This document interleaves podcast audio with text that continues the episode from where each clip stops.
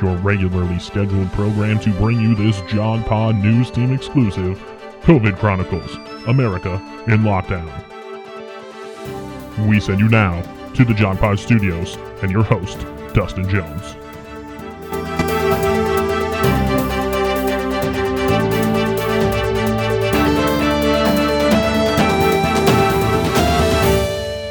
Welcome back once again. Good morning, good afternoon, around the world, across the country, wherever you may be. I am your host, Dustin Jones. Welcome back to another episode of Just Another White Guys podcast, the COVID Chronicles. I am happy to be joined today by someone who has been on the podcast before, a returning member of the Jog Pod family, and a long time, probably the person that's been on this podcast that I've known the longest. Uh, that would be uh, the man himself, Donnie Hernison. Donnie, welcome back to the show, sir. Thanks, it's good. Thanks for having me. Uh, I think this is round three. Uh, you know, so three, last, what, three or so? three or four, I think. So, something like that, yeah. So, uh, yeah, I know. Uh, just this week, I was listening to some old episodes with other old Mill City guys, and you know, it kind of got me back into the podcast mode again. Well, I appreciate you listening. It's I, I need all of the downloads and uh, subscribers that I can get. So uh, I I certainly appreciate that. I would imagine uh, you checked out uh, one of the most recent COVID chronicles with our, our good friend Josh Mink. Yeah, uh, yeah, it was good to hear. Uh, you know, and knowing that Josh was back in Oregon uh, and listening to his take, and given the fact that we both our our teachers or educators, you know, that it was it was nice to hear his take on how things are going. Um, it was also great. You know, I was out on a run while I was listening to it, and it was it was it killed an hour real fast. Well, that's what we're here for, just to give people a little bit of a distraction, some entertainment, something to uh, brighten their days during these uh, interesting times. So yeah, you, you said that uh, you've been back up in uh, in Hood River and, and doing your thing for uh, about a month now, and and uh, it's been it's been a bit of a shift because you've you've been working in our old stomping grounds in Mill City. What's what's that been like for you to go back there? You know, it's uh, I, I don't want to say it's uh, it was different. It wasn't what I expected by any means, um, but uh, you know, because it was it was a lot of as kids are coming through my classes, it was like, wait, I think I know. Oh, I know your parents. Yeah. Oh, I know your parents. Oh, yeah. I went to school with your parents. You know, and it was, it was, it's a lot of that. You know, like, eh, like over and over, and like for what for eight months, you know, figuring out different connections that I had with kids that I didn't know I had. You know, uh, so it, it was cool. It was, uh, it was definitely interesting. Uh, there's only two teachers that are still there um, that were there when we were there um, both uh, Ross Miller and Kerry Croston.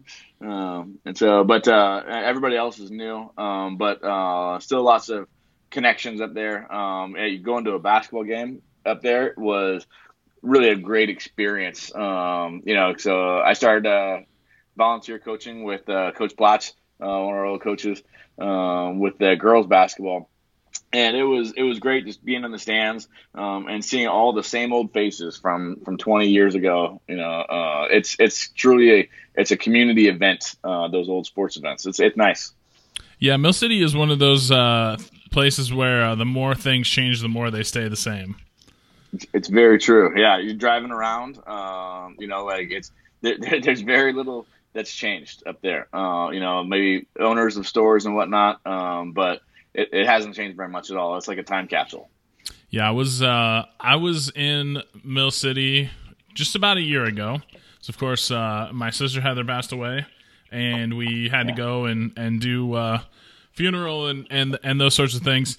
And I drank at the trio for the first time ever. Nice. that was uh, yeah. that was that was an interesting experience. Yeah, I was up there for uh, actually I was up uh, this last fall, uh, I was uh, in Aumsville uh, with my dad, and I was looking for a place to catch um, one of the Duck games that was on Pac-12 when I didn't have Pac-12. Uh, and I was looking for a place for a bar to go get some food and, and get a drink and watch the game. And I drove around Stayton and could, not find a place. And then I messaged up another old friend, Jed Hennis, um, and said, "Hey, would the trio have the game on?" And he was like, "Oh yeah, for sure," you know. And so I drove all up to Mill City and spent really, I think I was up there for like six hours watching the game and eating um, and just talking to old locals people I didn't know. I, I didn't even know them. Uh, and, but it was it was a good experience going back up there. The food was good, uh, and got to hang out. Um, and then uh, I did the trio also um, for the alumni tournament this last year, and it was the place was actually rocking. There was probably fifty or sixty people in there. So it was crazy.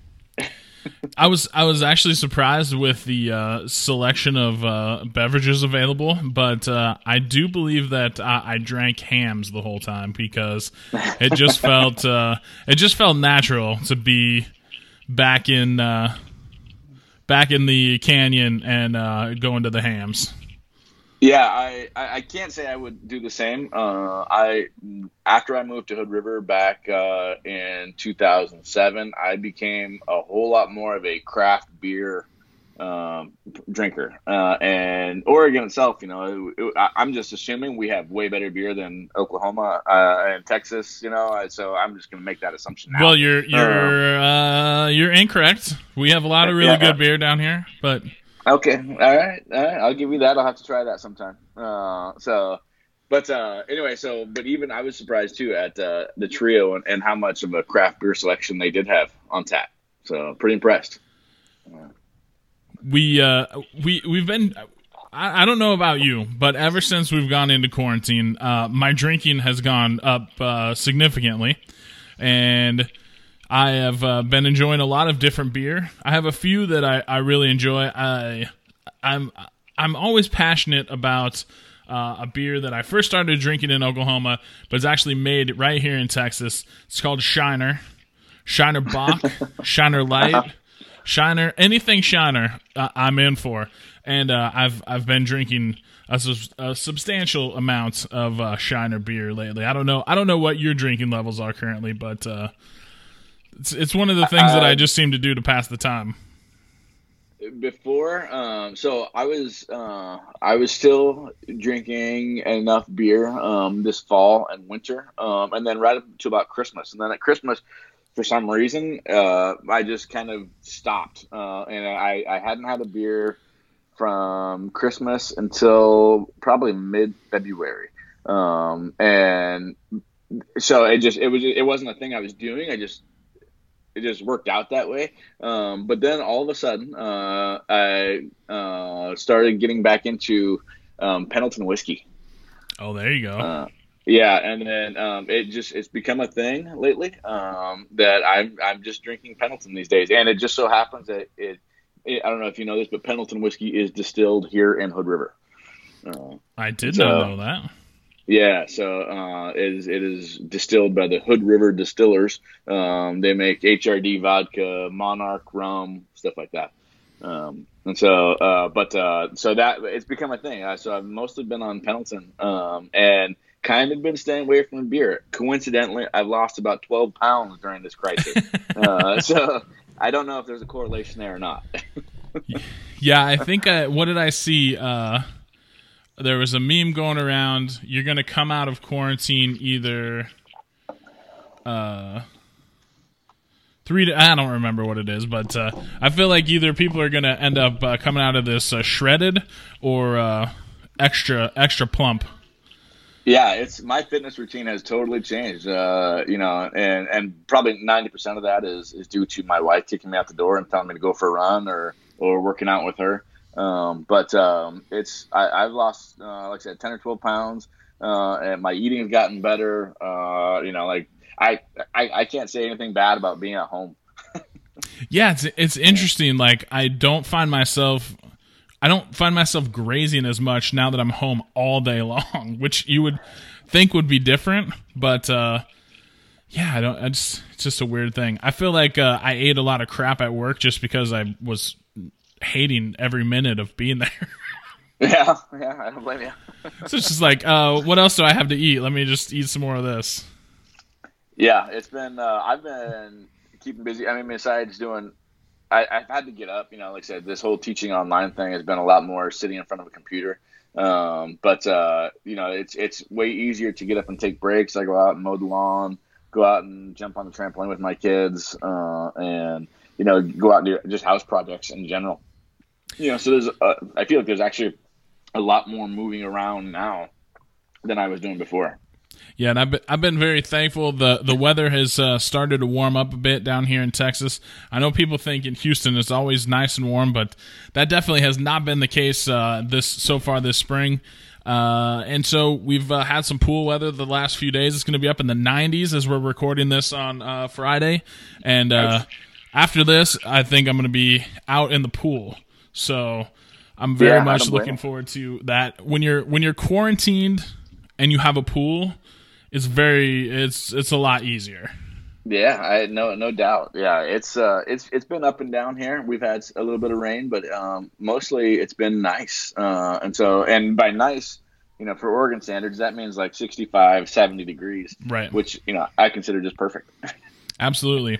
So I'm going back through the uh, JogPod archives here, and I show that your last appearance was on episode 54, all the way back in November of 2018, which Oh, wow. was uh, just after the uh, uh, the midterm elections, and yeah, that A was time, uh, that was a good time. We talked Yeah. a lot about uh, Oregon Ducks, and uh, you know, interesting enough, I don't know if you watched any of the uh, NFL draft last night, but uh, just enough. Justin Herbert, your uh, Ducks quarterback, drafted by the uh, Los Angeles Chargers. What do you what are you feeling about that? Uh, you know, I'm happy that he's staying on the, on the West Coast. Um, you know, I'm not a, a huge NFL fan anymore, um, but you know, I'm happy that that Herbert's staying out uh, out here, um, and I think LA is a good spot for him. Um, I, I think he'll he'll get a chance to. Uh, I don't know. I don't want to say he's got a chance to start this year. I know a lot of people are saying that. You know, uh, I don't know much about the guy they have now. Um, but it sounds like it's a good spot for him where where he can kind of wait in the wings for a little while and then really uh, come in just like he did uh, as a freshman uh, for Oregon uh, when things started getting bad. You know, and quarterbacks were dropping left and right. He stepped up, and then all of a sudden he was he was the guy for the next three years. Um, so hopefully it's uh, you know nothing bad about their current quarterback, but like he Herbert, I think is in a, a good situation uh, moving forward here.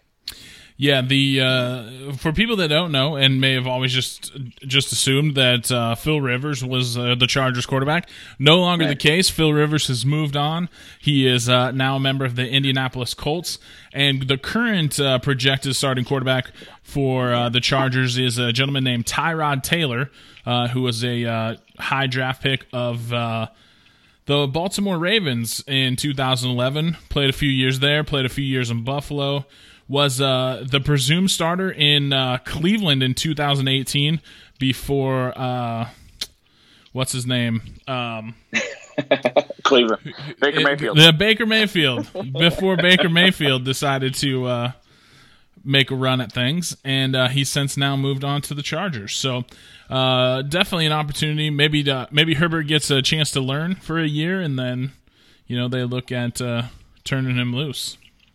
Yeah, I'm actually hopeful that. Uh, yeah, I guess it would be a, a, a perfect storm of things to happen, but a Herbert versus Mariota uh, matchup uh, could be. You know, it could happen. You know, uh, assuming both guys uh, make a, a start at some point. Uh, so you can see Duck quarterbacks going head to head. And the uh, the Chargers the Chargers added uh, some new colors to their uh, to their lineup in terms of jerseys and uniforms this year. Uh, one of their pant sets will include yellow pants, so you know that Justin is is comfortable with yellow pants and being the quarterback. Yeah. So maybe he'll just Yeah. feel more comfortable now. Hopefully, it's the right shade of yellow. I'm not sure. Uh, we've seen, uh, you know, you definitely. I, I wouldn't be someone who would be super excited about the Chargers uniforms colors uh, in the past, the sky blues and those things. It gives me that kind of that old uh, Tampa Bay Buccaneers orange feeling. Wait a second. didn't- didn't like Wait it. a second. You don't love the powder blue Charger uniforms? I, I've never been a fan, uh, you know, uh, so maybe you know, I don't know. That's it's you know, being an Oregon Duck fan, you know, the uniforms are important, uh, you know, and colors are important. So I think uh, you know it- that's that's a tough one for me, the powder blue. Wow. All the garbage uniforms that the Ducks have rolled out over the years, and you don't like the powder blue. I, Uh, I, I think- I think this is the- I think- uniforms. I don't know what you're talking about. I think I think this may be the most offensive thing that you've ever said to me, Donnie. I said I, I can't I can't name an offensive um, duck uniform scheme or Oh, something God. that I didn't didn't like. You know, uh, uh, I, I can't think of one. I think actually the one that, that bugged me ever the most was the stormtrooper look, uh, the pure white all the way through. Uh, Right. Never liked those. Ones. I, I'm not saying I didn't like them, but they just was like, eh, okay, it's just all white. You know, big deal. So, um, but no, I'm, I'm a big fan of the Ducks uh, uniform schemes over the over the years. Uh, So I don't I don't get a chance to watch as much uh, Pac-12 anymore. Um, the Pac-12 network is not a part of uh, my Xfinity cable package, and so so many of the games uh, for Pac-12 uh, teams are on that network. Um, but every once in a while, I'll catch a uh, Ducks basketball game on ESPN two. That court pattern, I I don't understand how people can watch that all game long. Like it's, amazing, you know. Uh, I went uh, I went down um, just a couple days after Christmas and caught a game, um, and it was it was my first time actually being in Matt Knight Court. Um, you know, I've watched them uh, on TV a lot, um, but being down there and being uh, in Matt Knight Arena, it was it, it, it wasn't uh, as big of a thing in person as it is on TV. I thought uh, on, on in person it was it was not a thing at all for me. Was, so I I don't think I hardly even noticed it. Now, of course, you're a big basketball guy. You uh, Yeah. you you love you love the basketball. How how are you? How did you feel this year when there was no March Madness? That you know it's a big thing, um, and you know just to it's kind of like for me as a as a as more of an NCAA guy than a, a pro sports guy. March Madness is right up there with like the the end of the season, like pinnacle of the year sports wise. Um, and so it, it was a tough thing for it to go down. On top of that, you know, as again as a Duck fan, you know the Ducks were playing well on the men's side. Uh, obviously, on the women's side, uh, they were playing really well. Uh, and so it was a it was a year where it was like all this potential for really cool things to happen, and then it was yanked uh, completely uh, everywhere. And so it was tough, you know, and just the the loss of sports in general.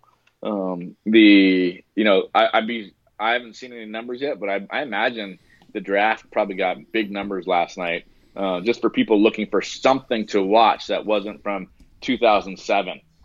you know? Yeah, absolutely. I mean, on uh, Wednesday night, we were flipping through the channels, and there was a replay of the 2005 NFL draft on ES on ESPN two, and I was like, "Why is this on? Why would you put something so stupid on?" And I was like, and I clicked onto it, and then we watched it for 45 minutes. I'm like, "What the? Why? What am I doing?" And Yeah, my, and Nikki, not the biggest sports fan, and certainly not the biggest fan of watching people talk about sports.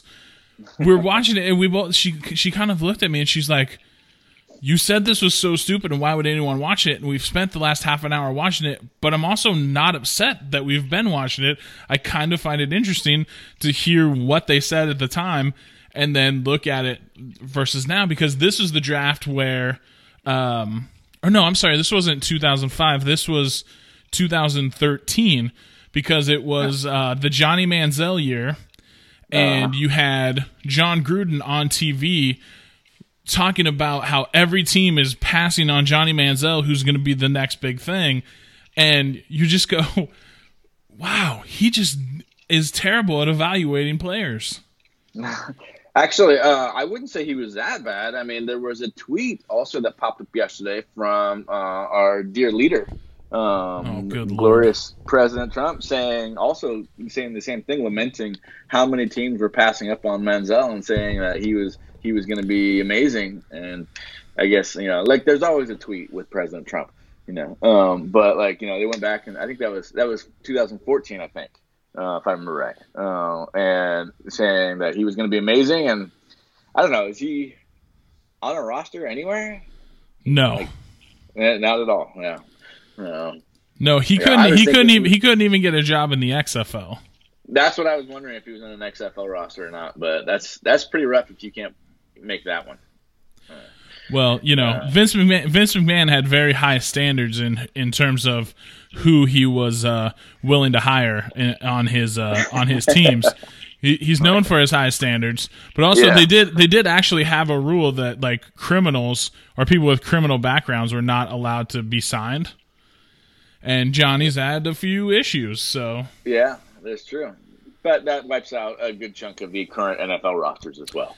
Exactly. Yeah, but I mean Yeah, that's no. that's that was one of the selling points that McMahon had for the XFL is that we're gonna be you know we're we're no one's gonna kneel. We're gonna be good out, upstanding. We're gonna have good upstanding citizens. We're gonna and also have terrible football.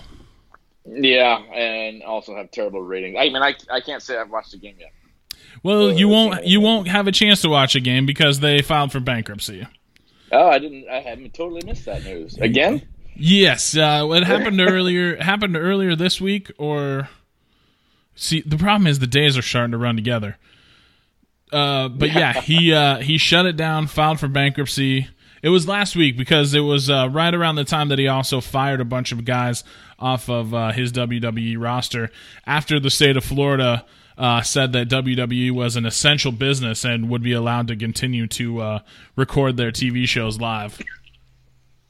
It's you know, I, so at least uh, he's got the ability to blame this whole thing on the coronavirus. You know, uh, Yeah. and, and use that as a scapegoat.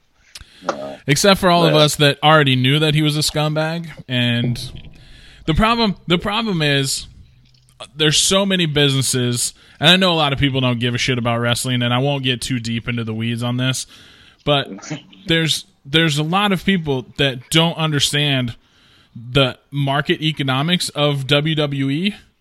WWE is the most profitable it's ever been in its entire history currently. The and last why? why? Why? Why- do people watch that? well, I, I don't know why people. I I honestly do not watch WWE anymore. Uh, I still am fascinated by the the uh, poli- the backstage politics and the inner workings of the business aspect. So I kind of always know what's going on. Um, but I mean, why do people watch? It's the same reason why people watch movies and they watch plays and they watch sports. It's a, it's an escape. You know, it's the same why people watch soap operas. Why has why has Young and the Restless been on TV for the last fifty years? You know, Now wait a minute. I want to point out this that you just said basically that WWE and soap operas, Days of Our Lives, are equivalent. I mean, uh, they're equivalent in terms of the what they're doing for the people that watch them. It's it's just a, it's storytelling. Okay, right, yeah. So, but it's not sport. Can we we agree on that? Oh no no no! It's it's an it's it's entertainment with athletic aspects. Fair enough. So it'd be like uh, the Rush Limbaugh of news. The Rush Limbaugh of news. Like it, Uh. it's not it's not news. It's infotainment, right? It takes it- real news and tries to blow it up and make it like somehow seem interesting and and put storylines and fake stuff or whatever. Yeah, I mean that that's yeah. It's it's it's not it's not one thing. It's but it's a it's a scripted athletic context that is used for as the backdrop for storytelling. Fair enough. It Was that And those- also the XFL? and those stories have been terrible as for many years. Uh, no, the XFL this this iteration of the XFL was just straight up football. okay. They were they were legitimately trying to to do some things. But to to get back to my to my thing here, so the reason that it's making so much money is the the live rights for sporting events. And even though they're not sports, they've managed to get themselves grouped into that and they have higher live ratings than a lot of things on cable. So they were able to garner a large uh, rights deal from Fox, which is where they're on Friday nights, and from NBC Universal, where they're on on Monday nights. And so they made more money in the last quarter than they've ever made in their entire history. And they furloughed a ton of employees. They fired a bunch of people. And while we are in this uncertain time, it's certainly reasonable for companies to look to do that. But for them to be the first in the entertainment sports realm to let people go while having better financial footing than any of the other companies just makes them look really terrible. Yeah, the the optics on that don't look great, right? But uh, I would say, you know, at the same time, well, like you said, it, it, it's one of those things. Like you can say, in hindsight, they weren't wrong to do it necessarily. It just looked bad. Yeah, it looks terrible because when you have companies that are making no money at all and continuing to find a way to pay employees, you know, it's why and it's all because they're they're Vince McMahon and Donald Trump are very much the same kind of person. They are very much concerned about what people say about them, what their fiscal, uh, what their quarter looks like, what the stocks are doing all that sort of stuff is very important to them. So that's the, you know, and of course, I'm sure everyone has seen by now. Our fearless leader has uh, yet another great plan for us to fight, fight coronavirus. Have you um, had to have the conversation with your kids yet to not drink Lysol or Clorox? Luckily, luckily they um, they don't pay attention to politics yet. Uh, my oldest is only ten, um, and so, yeah, they they aren't um, paying attention to anything yet. Actually, I, you know, given that we're out here on the the, the West Coast, uh, you know, they haven't. Then they're not really big news readers yet either. Um, so yeah, that was. Uh, I said I quit paying attention to the nightly whatever campaign rally things that are happening Right. um, on the news. Yeah, uh, I I quit paying attention to those weeks ago. Um, but you know, when I got up in this morning and started reading the news and, and reading that stuff, it was it was pretty shocking. Um, you know, and and not just reading the news, but actually watching him say it. Uh, and, the you know, the that's- that's fifty the fifty second clip of him talking about the UV rays and then turning and uh, is it Doctor is it Doctor Bix Birx. Dr. Birx. Yeah. turning to Doctor Birx and being like, "You you're gonna look into that, right?" like, Yeah, and then it's funny though because you look at her and watch her reaction to like uh, that wince, like, "Oh, what?" and then ingesting in oh my because you But know you know some dumbass is going to do this.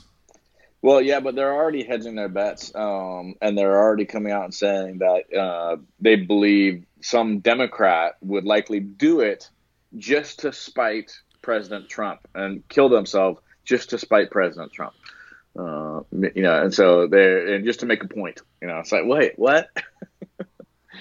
uh, yeah, it's uh, the I don't know. It's politics has been quite the turnoff. Uh, I'm still hoping that in November we move past this.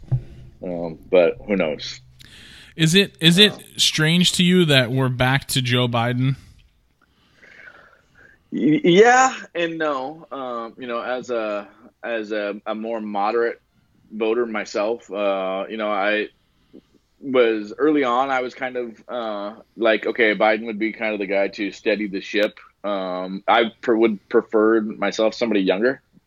I think at this point, um, I wasn't uh, a Bernie fan either, um, but uh, it's more like I, I was actually real big into uh, Pete Buttigieg uh, you know, and and thinking he would be kind of that that moderate, uh, calming force, um, and uh, kind of in the the sense of like a Justin Trudeau or a Macron from uh, France.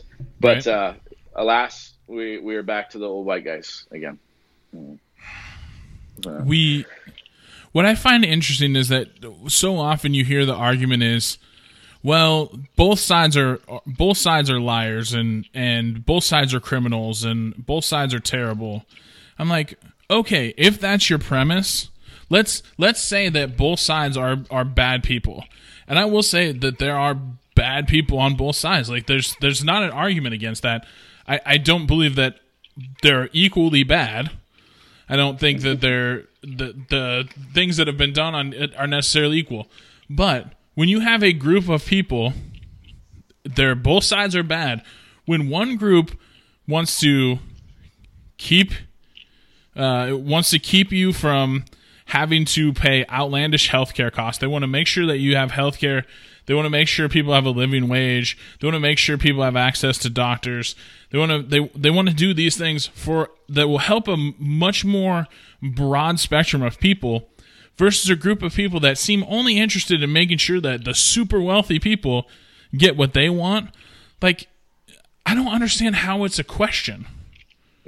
Agreed. Yeah, the the focus is, is a tough one for me. Um, it, you could go farther than that. You know, I was thinking just the the rejection of science, the suppression of voting, uh, disenfranchisement. You know, all that. You know, it seems everything seems very one sided, um, and yet I come back to a, a feeling. I don't want to say it's you know for sure, uh, and I have nothing to back this up, but like the the idea that this is going to sound really bad, but just one side seems more ignorant than the other. That's all. It's the, nicest way I can say it.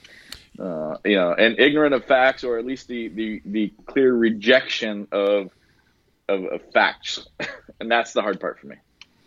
Yeah, it's like so. Mitch McConnell apparently has said that he thinks that blue some of these blue states shouldn't get funding and should just file bankruptcy. So what I find interesting is that he he directed that basically towards New York. Well, the interesting thing is New York puts far more tax dollars into the national pool than than McConnell's state of Kentucky. Like New York puts in more than Kentucky take like Kentucky took out 168 billion.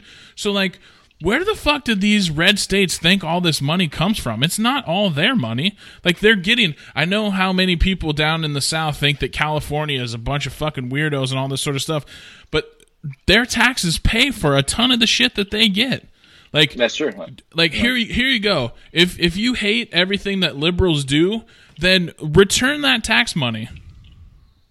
That's well. What's funny though is they would make the same argument, you know, and like the yeah, the the conservatives would make the same argument. People complaining about like the stimulus payments and saying, you know, like saying it's not enough for way, it's not going to do anything. You know, and the conservatives will say, well, if you don't want it, give it back. Right. but know? here's so, here's like, the problem. It's not like the government just like is giving us money. They're giving us our money. Our money, yeah. It's our tax dollars that are being reappropriated. Yeah. So it's not like they're doing us a fucking favor and just like magically making up money. Yeah, it's it's a tough situation. I think you know there, and I I'm the first to say you know I you know I'm I mean I'm a government guy. I, I study stuff. It's a hobby of mine, you know. But and I'm the first to say that there's always more to the story.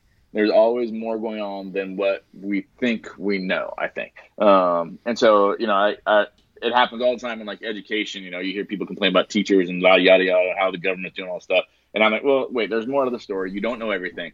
And so with government and appropriations and how the money is going to get back to people and and you know what are the rules and who gets to apply and all that, I think there there's more to the story. Um, but you know it's it's one of those things where yeah I agree it's tax dollars it's it's coming from us it should come back to us. Yeah, and it's just it's so frustrating because like all this stimulus money has shown that there's money for all of the things that want to get done if we're just willing to add continue to add to the national debt. They basically added six trillion dollars to the national debt. Yeah was, and like yeah. only two of that is actually going to people.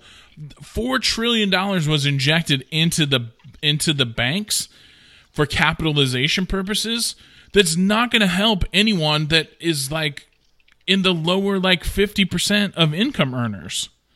Right. And is mostly and, and is mostly correct. just going to benefit the very wealthy. Which I think a lot of it um well, I'm hoping, let's say this way, uh, would be more like indirect help, you know, like allowing banks to to uh, loan money to small businesses. So it's not like right, but there's know, no there's no evidence that that ever actually works. Well, this trickle this the, trickle the this trickle down economic bullshit is just a farce. Trickle down economics has not worked for the last forty years. Uh, I agree with that. You know, but the idea is that the the, the banks will loan money to small businesses. Small businesses will be able to keep employing people. Those people will earn a paycheck. When they take that paycheck, uh, you know, and it has kind of trickled down here at this point, and go, they go out to a restaurant, or they go out and buy gas, or they go to the supermarket. You know, that will keep the money flowing, and that's the whole idea: is that in order for us, in order for our economy to work, money has to change hands. So, mm-hmm. for example, like the stimulus payments, you know, for those people that don't necessarily need it, you know, the whatever, uh, twelve hundred dollars you know, like they may get that twelve hundred dollars and just it just sits in their bank account and they're spending what they were spending anyway. So it, that really has no effect. In order for it to help anybody, money has to move. Money has to get into the cycle and go from one person to the next person. If it just goes under our mattress or into a bank account and doesn't move, it doesn't help anybody at all. Right, but there's a ton of people who need way more than twelve hundred dollars because Agreed they're you know whether they work in a gig a gig job or they work in a non-essential service or their job has basically just gone away like the fact that Steve Mnuchin, the Treasury Secretary, went on TV and said that twelve hundred dollars should be able to last the average American ten weeks. Yeah. on what fucking planet does this? All that shows you is that rich people have no idea how money actually works. They, well, that was yeah. He's he's had lots of issues with that. The whole let them eat cake. You know, I mean, there's there's been many of those moments with him and his wife, I believe. Uh, yeah. It's it's just baffling that like they just they've never wanted for anything in their lives, so they just feel like this is just an inconvenience. Well, in, in their world, it probably is. I mean, to to be honest. So for them, it probably is an inconvenience. And so when you look at these, uh, the well, thinking about twelve hundred dollars, you know, I mean that it, even here in this small town, I mean that might cover your rent for a month, and not in most cases. Right. I think I think I read a stat that the average the average one bedroom apartment rent across the country is like eleven hundred dollars. So that means that's the median price for a one bedroom apartment because I know here in Houston, eleven hundred dollars. If you get an eleven hundred dollars apartment, it's not going to be anywhere that you want to live. Oh, really? Wow. Uh, I know. Uh, you know, looking um, like here, you couldn't even find an apartment. Like they're just not even available. Um, right. And so, but uh, you know, like down in Salem and whatnot, you know, I think uh, eleven hundred is like uh, the, the I'd say it's pretty. It's on the low end of average. Let's put it that way. Right. Uh, I can tell you, my first apartment in Salem, uh, I think was three hundred and seventy-five dollars a month. I, I want to say back when I first uh, finished college, uh, so this would be 2002, uh, when we were living in apartments, we were probably paying somewhere in the realm of 500, something like that, um, for like a two bedroom, you know, uh, place that would, you know, they were nice places, um, and so you know, but probably five, six hundred somewhere in there. It's just it's just continually frustrating because it's like now every now all of a sudden like restaurant workers and um tr- delivery drivers like all these stuff oh now you're important to us. Now we really want to say thank you. Like how come you how come we don't give a fuck about these people the rest of the years? Like now, like now, you know what's going to happen is because every commercial last night for the NFL draft was "Thank you to the people working on the front lines. Yeah. Thank you all this." This is going to be the new thing where first it was the military, then it was police officers. Now it's going to be the doctors and nurses and the EMTs that they're going to bring out to. Oh, let's applaud them. Let's let's you know just say oh thanks. Like so we can feel better about ourselves. It doesn't accomplish anything this in this country we're so much about making ourselves feel good about oh look at what we're doing. When we're not actually yeah. doing anything Well, you know, I guess uh, you know, and, and nothing wrong with uh, at the time right now, like you know, doing something that that recognizes uh, the contributions. But you're right. No, but they're but they're doing it later. yes. If if it's coming from a pl- uh, like a, a real place, like a like an honest like thank you, but it's so many of these companies they're using it to promote their brands. They're not doing it out of the goodness of their heart. That's a fair. That's a very fair point, uh, especially with brand promotion. But that's what commercials are all about, anyway. A So, hundred percent. But they're just it's just another thing that they can whore out for their own benefit. It's not oh like look at what we're doing. We've given them a hundred thousand dollars. Aren't we fantastic? Yeah. yeah, it's tough. I think right now, you know, I mean, uh, what's that? Uh, absence makes the heart grow fonder, or something like that. You know, where you know you talked about all the the lower end workers who are still being forced to do their jobs. Just the you know, I was thinking about just grocery workers, Right. You know, who who are, I mean. they- They're on the front lines just as much as healthcare workers, and yet they're still barely eking out, you know, a living. Um, even in this times like now, you know, like uh, it's not like they're getting hazard pay or anything like that. Yeah. Um, and so it's uh, you know like it's it's just a tough one. You know, like I said, I'm not sure. You know, there there's plenty. It's it's hard for me to look at it and say, you know what, why don't we just stop ragging on people? Period. You know, uh, and and just start saying, hey, you have a job, excellent, keep doing that job because we need that. You know, uh, and let and let people do their thing. Um, so I don't know. It's it's a tough one um, to to sit back and see it and not become cynical right now. Uh, but I think I'm kind of a cynic at heart. So. I, I think that's just our generation, dude. Like we're just like we're just a, we're just a bunch of cynical people.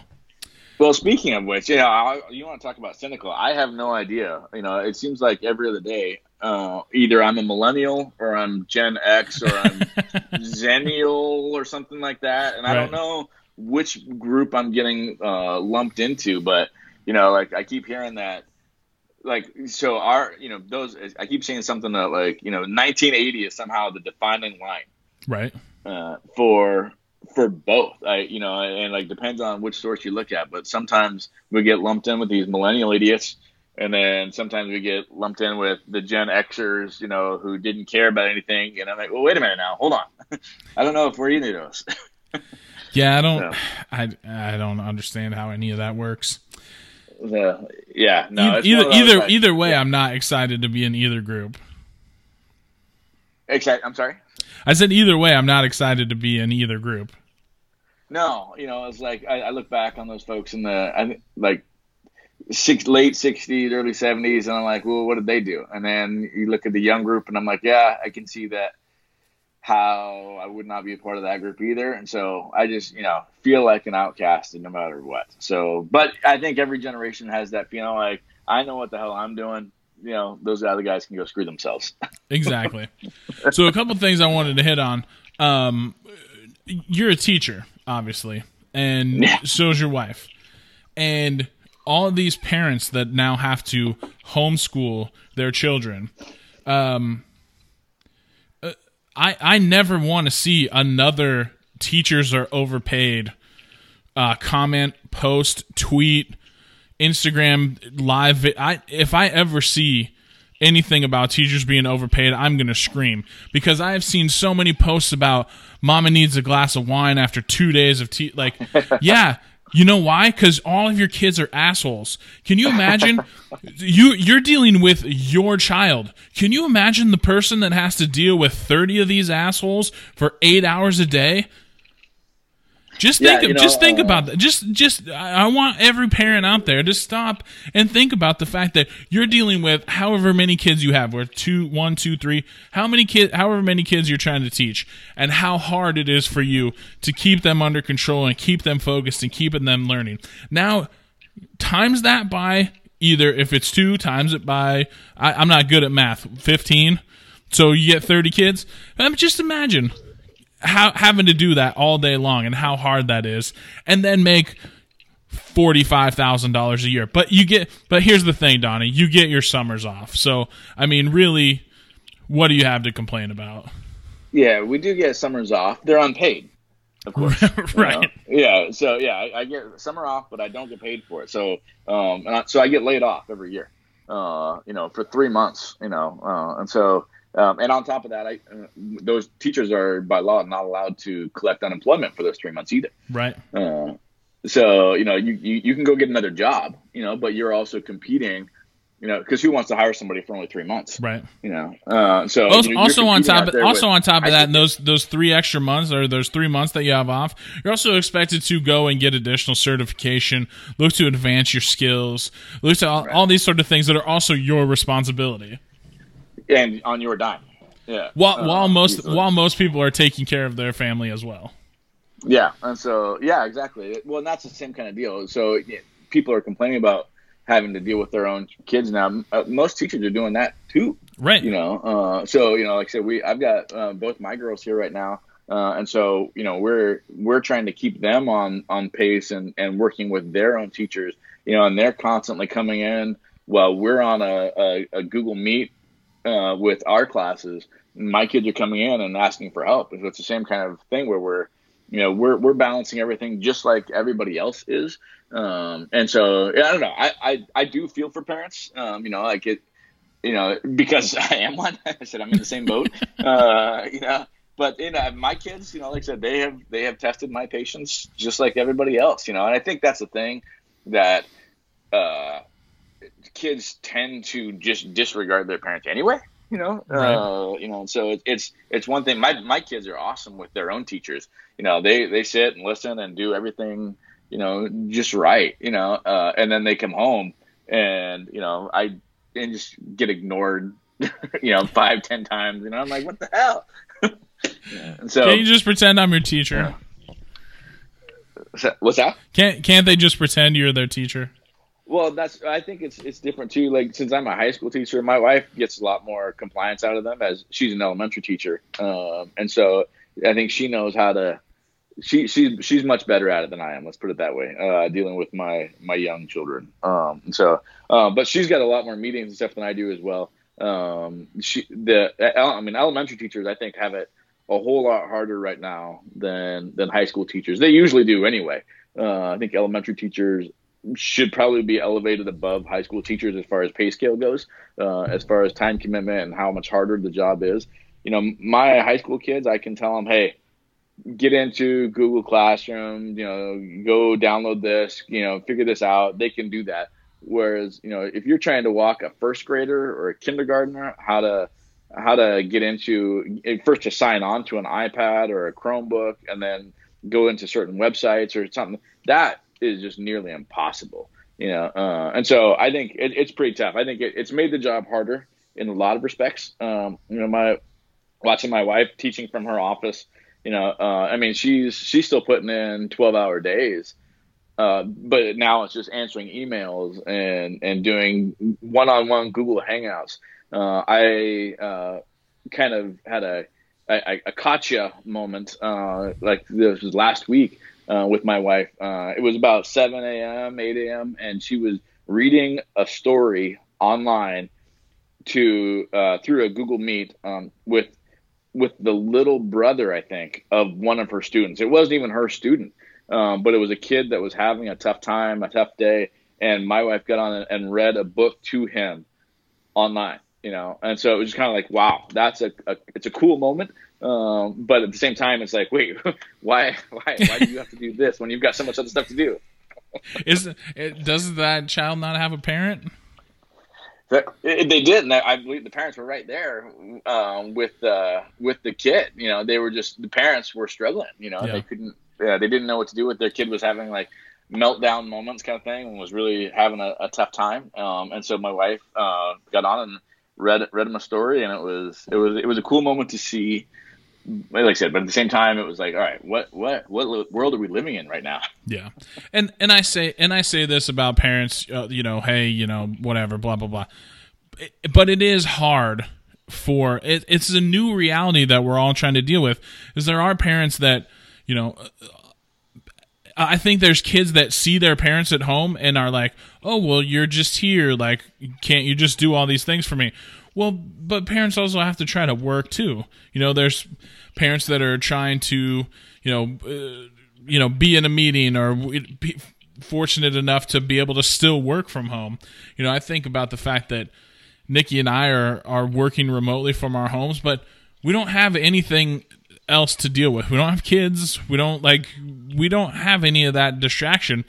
And I I could see how difficult it would be. You know, I say in jest that but I do think that this should point when once this sort of stuff settles down and we're we're kind of getting past this COVID stuff, this really should shine a light on how important it is for teachers to be better compensated because of how like I I just hope that this gives parents that are easily uh, one to go on Facebook and rant against, against teachers and how easy they have it gives them a little bit of insight on to how difficult this actually is because I think it is important. I think one of the reasons that we have people that are so willing to buy into Donald Trump's bullshit is because we've had generations of kids that have not been taught well.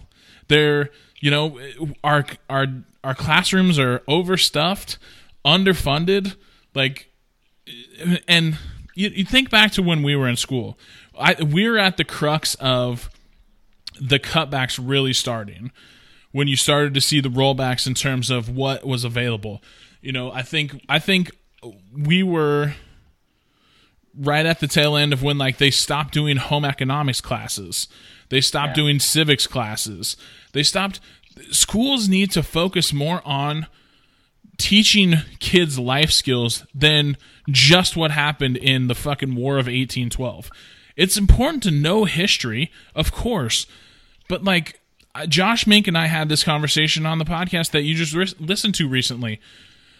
It feels like schools are so focused on teaching kids what a business would want them to know and to be able to do like, why do we live in a world where our focus on our kids is to teach them what corporate America would want them to know? Like, well, why are we I not think, teaching them to like live? Uh, I agreed. Um, yeah, I think those life skills are super important. Um, but at the same time, I would also say that corporate America, or you know, basically the workforce, you know, like that is in, a way is the intent of education. You know, like the whole reason we kind of uh, went bought into this whole public education idea was to improve the workforce. Um, and it's I, I don't know I, would say it's hard to argue that it hasn't worked. Uh, you know, I mean, it's like the, the United States is you know production wise is right up there. You know, and so it's it's hard to say that the public exper- public education experiment has not been wildly successful. But the problem is, I think more though, with what you were talking about with the the decline of like life skills kind of thing was a, a shift in the, the the paradigm of who was in control of education. Back when we were in school i think you had much more emphasis on local control. Yeah. Um, and so you know people like the school board in mill city was able to have much more control of what the kids in Mill City needed to know uh, the curriculum that was going on, you know, like what where those dollars were going. And since then, you know, all the way through the 2000s, you know, you had much more uh, federal control, uh, and then because there was more federal control, the the Oregon uh, and, and states in general had to take more control of local stuff that was going on. And so it, it kind of became more of this top down education model. Uh, and so, like so so people couldn't like you know Mill City, you know the kids in Mill City don't necessarily need to have the same education as those kids in downtown Portland, you know, uh, and so like they don't need the same skills. Um, and so, but like the but under those federal guidelines, they were being judged the same, right? Uh, you know, and so like I think that create a, a big problem, uh, especially for, for states like Oregon, where you have such a divide between the metro areas and the rural areas, uh, and and what kind of jobs and what kind of things are happening. So when we talk about like workforce production and, and what kind of skills the workforce needs, you know, it's very different. And I I don't think, you know, you you can have like a, a, a corporate giant, you know, kind of dictating saying here's the kind of skills we need to have kids know but those aren't the same skills that kids in Mill City necessarily need to have. Right. You know, so I don't know. Because I mean, uh, you know, because I'll tell you, nice to see more. I tell you, I, I learned. I I have more life lessons that I've that I've taken not from what uh what I learned in shop class, but what I learned at shop class. there's some there's some interesting times in shop class in Mill City that are uh, have been invaluable life lessons. I would say. Yeah, I, that's one of my regrets actually that I I never got the opportunity to take those. Uh, you know, my, my schedule was too full, uh, and so yeah, I, uh, I've I spent a lot of hours with YouTube, uh, yeah, trying to figure out you know things that you know probably were taught in those shop classes. Oh no, Um, I'm not know, talking. I'm not talking about stuff that I actually learned from the shop teacher. I'm just talking about all the shenanigans that went on Oh, in shop right, class that are, Gotcha. you know, that's. I I Yeah. feel I feel like there's a lot of kids today, and that ever since like the the explosion of like the the iPhone and having so much information at your fingertips and people being so locked into their devices is that the the social aspects of the stuff that you and I learned from being in groups and and stuff like that is it seems to I, I don't know what you're notice I don't have kids obviously. So I don't know what you're seeing in terms of how kids are act, interacting socially. But I know from the outside looking in I've seen kids that really struggle when they're amongst a group of people being able to like have a group conversation or be involved without everyone looking at their phone. And of course, they're getting examples from adults who now also are in that situation where you could be at a group of table of like eight or nine people and everyone is together but none of them are interacting. Yeah, it's tough. I mean, I I, think you know it. You talk about like how much mm, uh, budget cuts and whatnot have impacted schools. I think the the technology thing um, and phones in general uh, have have had a bigger impact. You know, um, just because it is nearly impossible uh, to to get kids separated from their devices. Uh, it, it's uh, you know just to, to it, it's be it's a psychological thing, but it is I think there's a full on addiction Yeah. uh, you know, and it's it's it's really hard. Um, I'm seeing it um, in in my own kids even. Uh, like my my mother in law gave my ten year old uh, one of her old phones. Uh, you know, it was like, oh, here you can use this for music, or whatever. And you know, and, and now my daughter's you know doing Minecraft and all kinds of stuff on it because she's she's you know capable of putting or doing all that stuff. And so like, but it's become like addicted with her already at 10 years old and i'm like no we got to get rid of this thing you know but now she's she's she's got that phone and it's not even like connected to cell service. She can't uh, call anybody or anything like that. But you know with just wi-fi she's messaging her friends and then now she's got to be on an ipad most of the day for school stuff. And it's just uh, technology addiction is has has has had a much bigger impact than than budget cuts really. Yeah. Well, and like for for us when we were kids, it was getting addicted to the TV. You no know, man had people nintendo and Nintendo. Nintendo. Well, yeah, well, yeah, but TV and Nintendo and stuff like that. But and but nowadays you you have you know you'll have a toddler and you'll see an adult just stick a screen in front of their face to entertain them. And I'm not that's gonna say- you know, that's how that's how that starts. guilty And and I and you I know, understand it because you want like it's just like can, I I don't know what else to do. You know, here this this will you know it's it's almost like Yeah. the iPhone has like you know there's something that emanates from the screen that just like here just stay with me. I'll take care of you and comfort you and love you forever. Just always stay with me.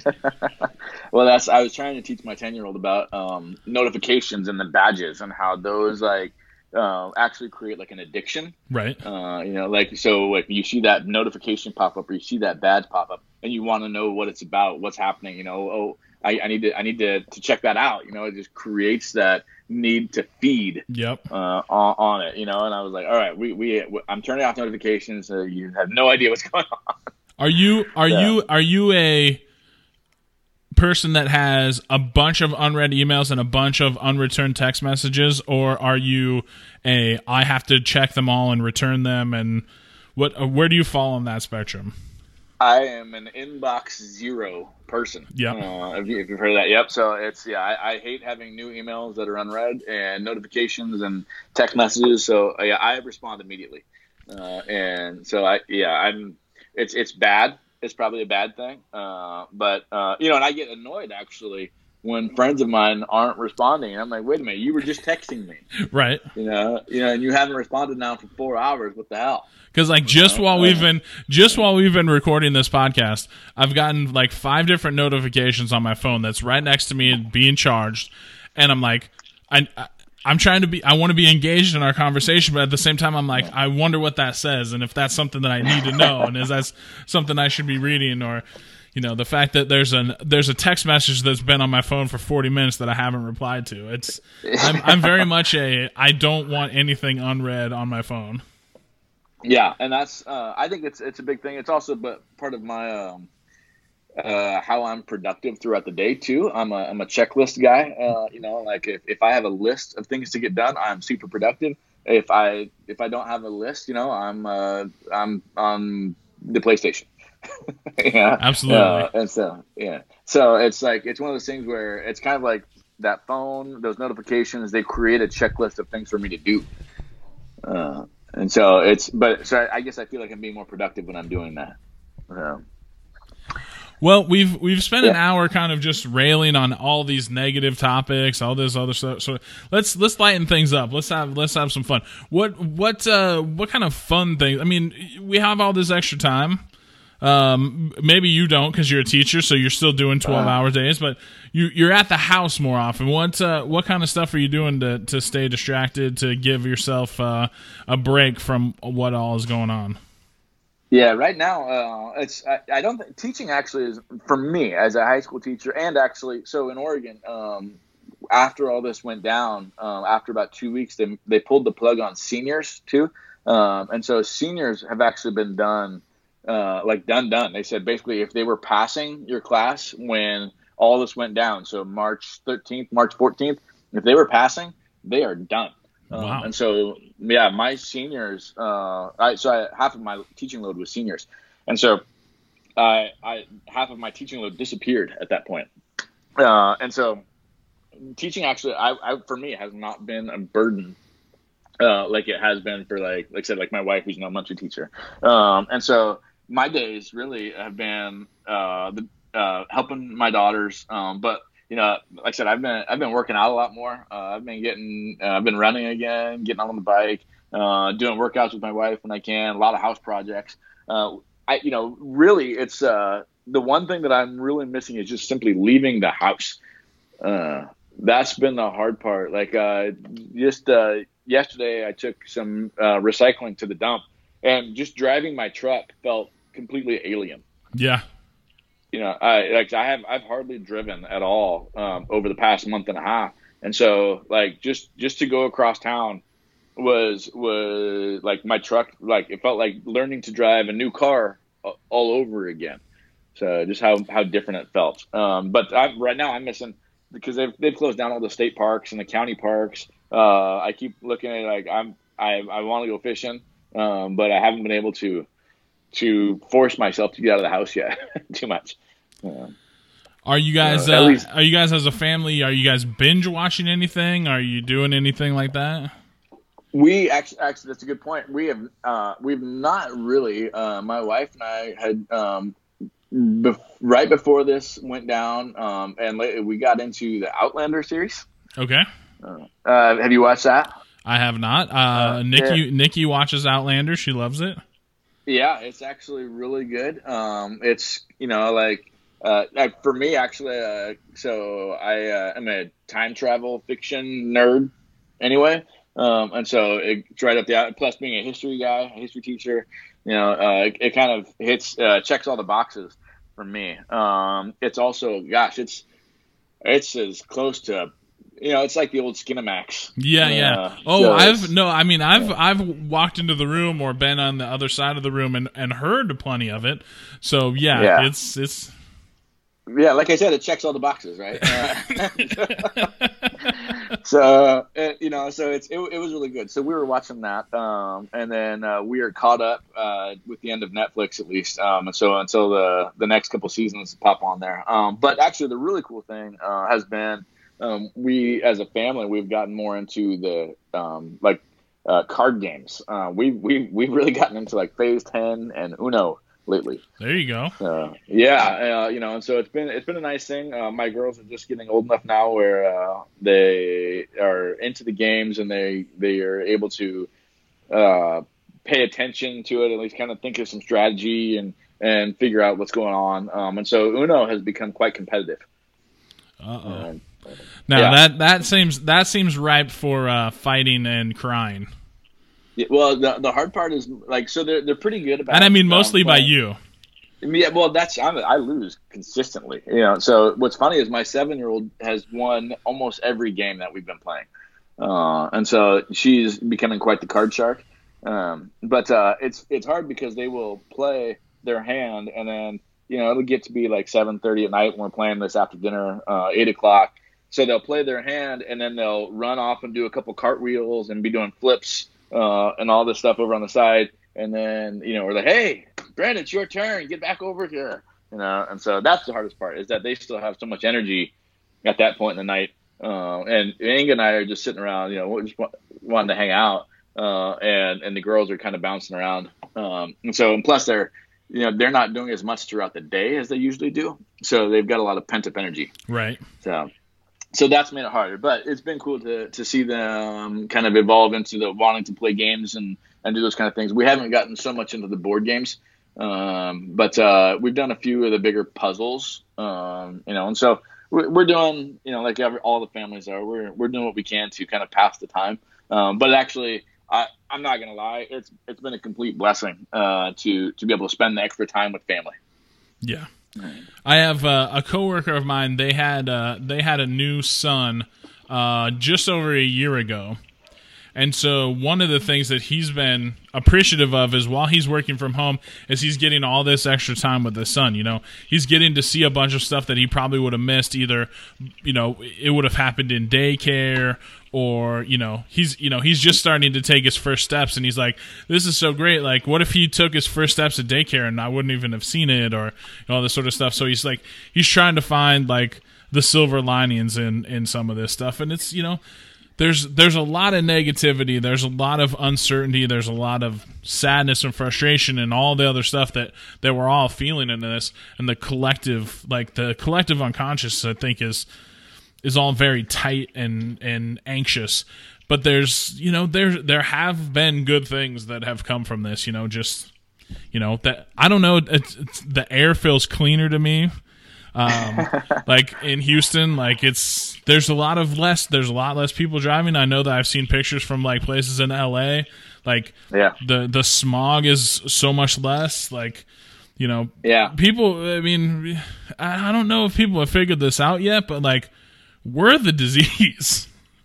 like to planet to planet Earth, we're the fucking COVID. Yeah, the, it's been interesting seeing, uh, and not just the the air and stuff too, but uh, the animal life. There's been a lot of stories about animal life returning to towns. Yeah. Um, and you know, like you see the I don't know if you saw that the jellyfish that was swimming through the canals in Venice.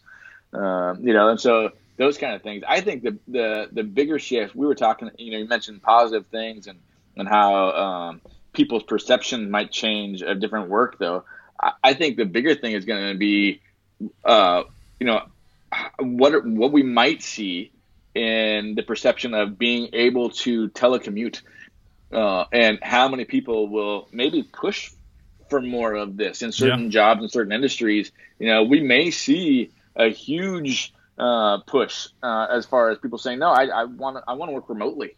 Yeah. You know, that was actually a good thing, uh, and be more flexible with my time. And people may say, "Wait, I can do my job." You know, and I don't have to be a nine to five or an eight to four and be at my desk. I can do it from home. You know, the infrastructure is there, and it allows me time to to to to be a contributing member of my family again. Yeah. Uh, you know, and so like I, I think that would be the the the the biggest hopeful. I'm hopeful for that change. Uh, you know, and to see that and see how it uh, affects the the dynamic of the country as far as like, or the world actually for that matter. Uh, you know, and, and see how many people say, "Wait a minute, I, I need to get back to this," Yeah. uh, rather than being just you know always uh, at, at a desk somewhere. Yeah, I would. I mean, I would say for my job, there's been a zero loss of productivity between the difference between working in the office and working from my house. Like our job hasn't slipped one bit. Um, I mean, I I if I have an internet connection, I could do my job from anywhere because my job is is not so much about collaborating with other people in my office. It's about uh, you know, contacting my my truck driving companies and my gas stations and and and getting their information and and all that goes into my computer. Uh, for the most part, and everything that's not in my computer, I do with phone calls or emails. So, I literally, I could I could probably never set foot in my office building again, and and have just as much productivity um, as as I would if I was there. So, um, I know that here in in Texas, um, the uh, the stay at home orders are supposedly going to be lifted uh, like May fourth.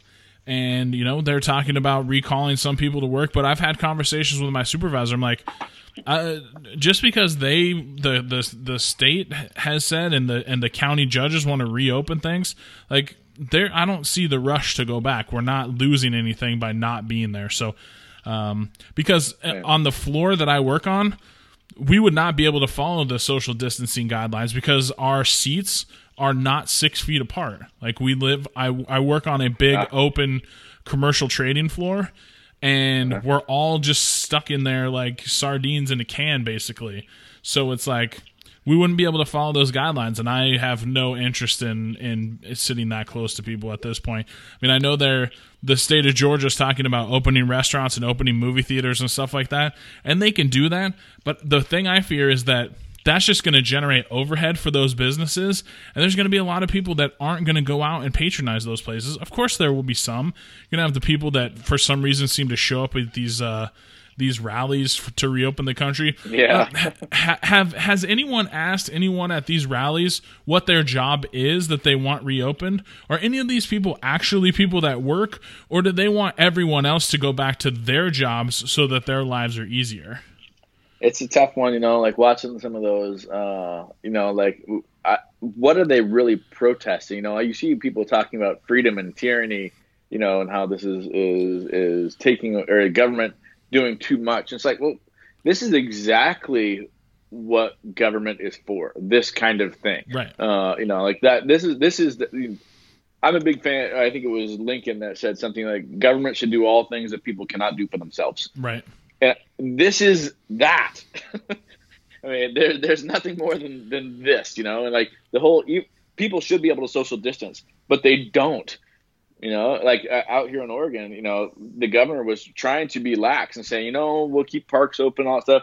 But people were just congregating and flocking to these places. It was right when spring break hit, right. you know, and so and it was uh, coincidentally it was right like the first nice week of weather in Oregon, which again was like 65, you know, and like but, but people had like flocked to the coast and flocked to out here to the gorge, and it was like holy cow, we can't do this, you know, like all these people out here. If something bad happens, our rural areas are going to get overwhelmed, you know. And so, it, like people said, no, the governor had to say this is not going to work.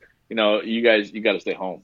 And so these folks that are out protesting, you know, I think they're protesting just the fact that somebody's telling them what to do, and and they don't like that, you know. And so for somebody that could be complaining about hair salons, you know, and tattoo parlors needing to open, really, yeah.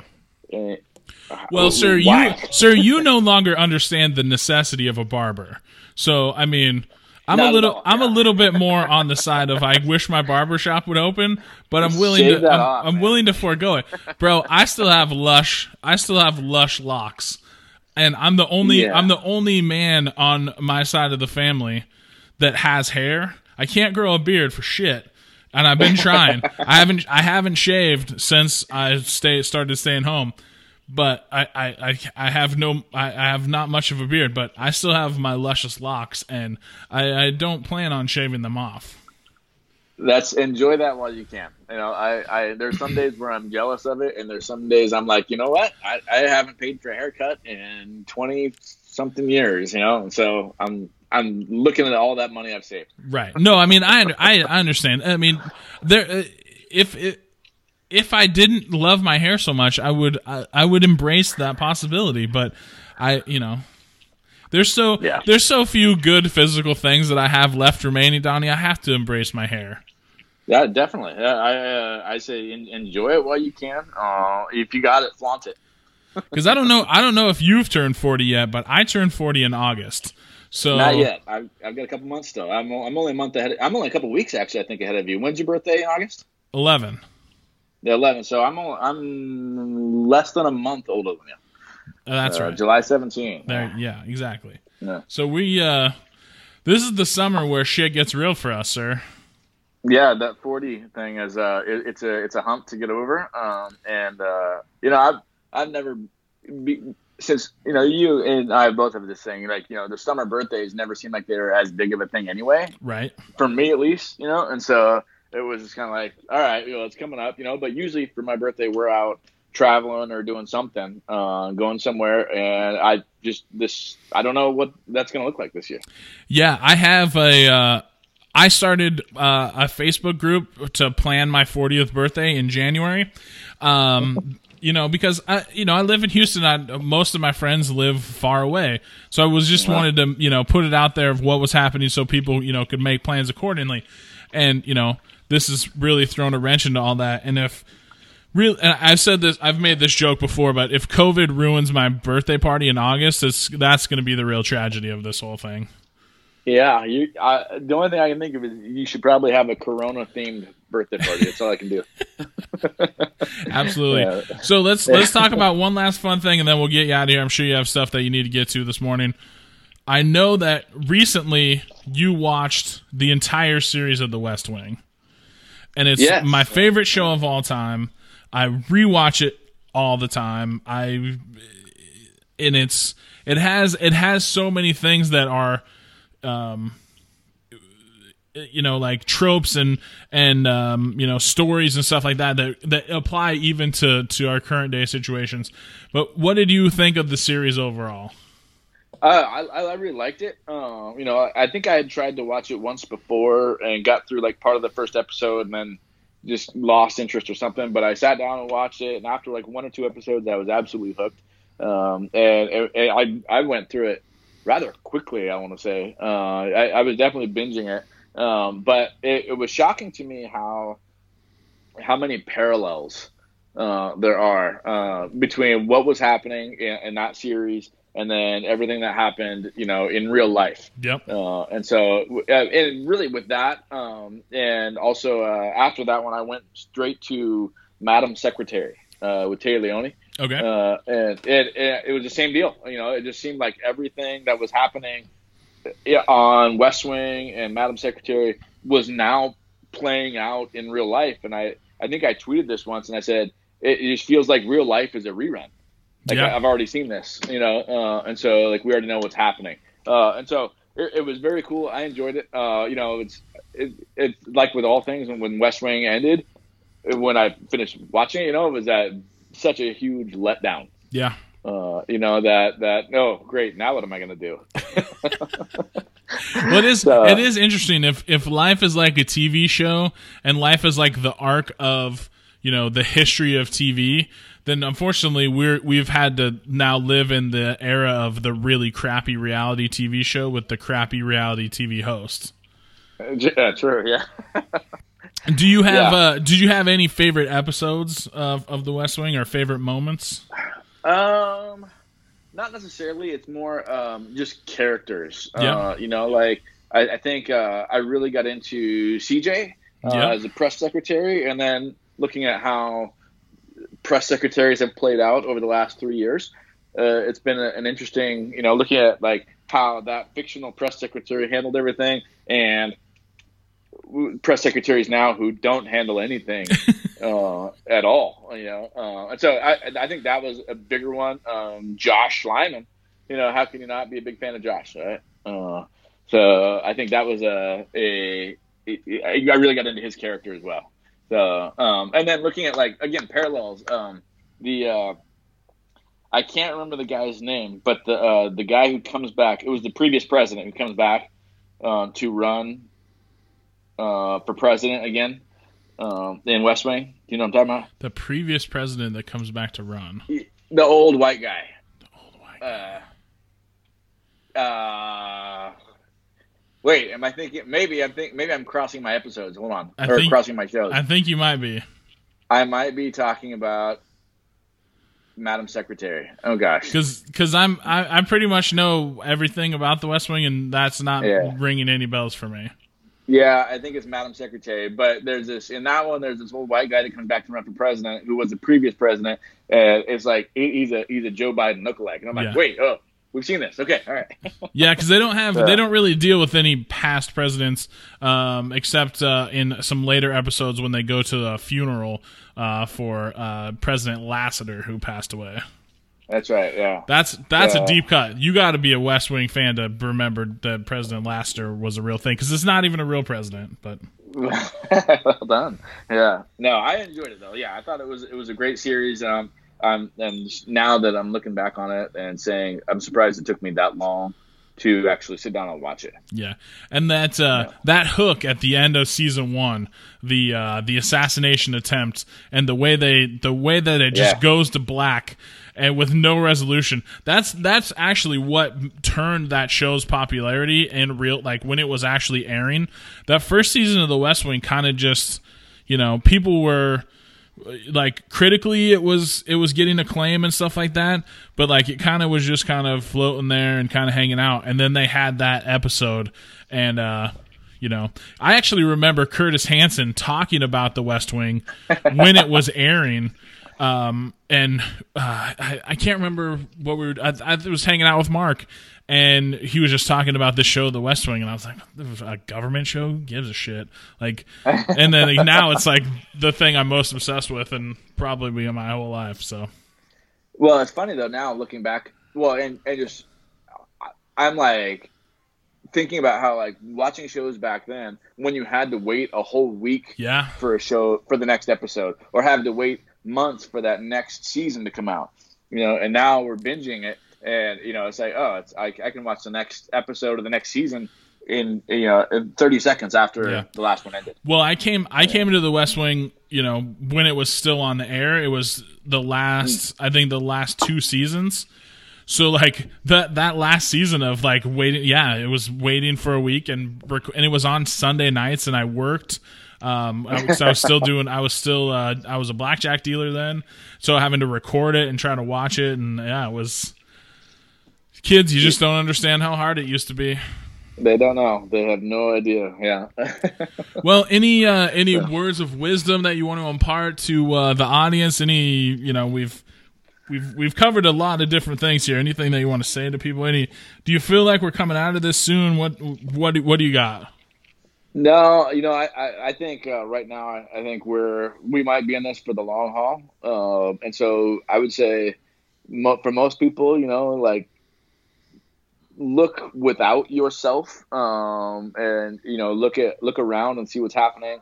Realize that everybody is going through their own shit show right now with how this works, uh, and just you know, be be patient, be flexible with with yourself and with other people uh, and you know, like we, I hate to say, you know, that that thing where everybody's saying we're all in this together. We're not.